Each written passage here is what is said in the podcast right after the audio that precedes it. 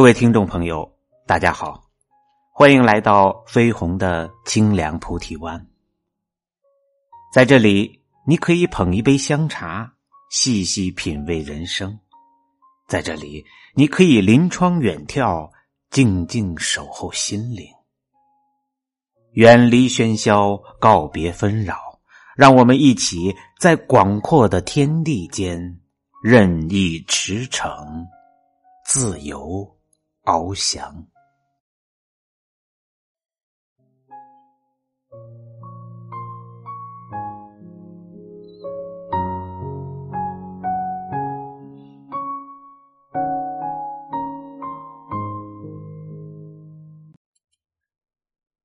今天跟大家分享的文章是：离开现在的岗位，你还能干什么？我们身边有这样一些人。一个工作岗位上干久了，一旦面临被辞退、被裁员，便再也找不到合适的工作。在公司里贪图安逸稳定，长期做着最基础的工作，公司一旦经营不善或精简人员，就要面临长期失业。年轻时觉得有大把时间，没有习得一技之长，错过了职业发展积累的黄金时间。你就要面临被抛弃的尴尬。此前有一则新闻，河北唐山市就撤销周边所有的收费站，遭到了收费站工作人员的反对。一位女员工说道：“我今年三十六岁了，我的青春都交给收费了，我现在啥也不会，也没人喜欢我们，我也学不了什么东西了。”这句话道出了很多人的心声。多年前，收费站很多人拼了命想进去，现如今时代变化，收费智能化，收费的这项基础的人工服务只会面临淘汰的局面。怪时代无情吗？不能，这是时代发展的必然。马东在《奇葩说》里说过一句话：“你可能委屈，也可能不服。”但你被淘汰了。我们常常以为找到工作就可以稳定下来，衣食无忧了。然而，这个时代变化太快，没有绝对的稳定。真正稳定的，应该是一个人的能力。真正厉害的人，在平台可以混得风生水起，离开平台也一样能独当一面。时代的变化没有最快，只有更快。只有你拥有稳定的能力，才是最有含金量的铁饭碗。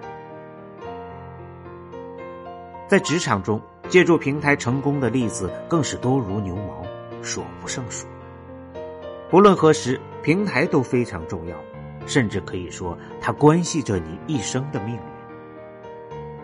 谁动了我的奶酪？里面有一句我很喜欢的话。生活并不会遵从某个人的愿望发展，改变随时有可能降临，但积极的面对改变，却会让你发现更好的奶酪。真的是塞翁失马，焉知非福。即使我们把所在的平台的重要性再放大十倍、百倍，它也永远不会成为决定成败的唯一因素。吉姆·柯林斯在《从优秀到卓越》中讲了一个飞轮效应。他说：“想象一个飞轮，当你一开始推动它的时候，你需要花费很大的力气。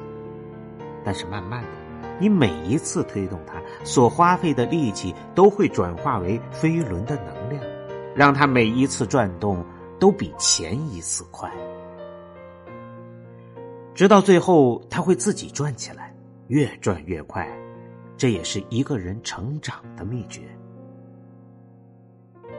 在一个岗位上，只有不断的提升自己，才能有厚积薄发的魄力。自己有实力，不管走到哪里，都可以不断的发力，成为不可替代的人。二零一七年十一月份，马云正式宣布拿下中国曾经最大的超市。大润发，阿里巴巴张勇接任大润发 CEO，创始人黄明端离职。有人说，黄明端战胜了所有对手，却输给了时代。这个世界上唯一不变的是变化，我们不能阻止趋势，唯有拥抱变化。在多变的时代中不断学习，让自己成为不可替代的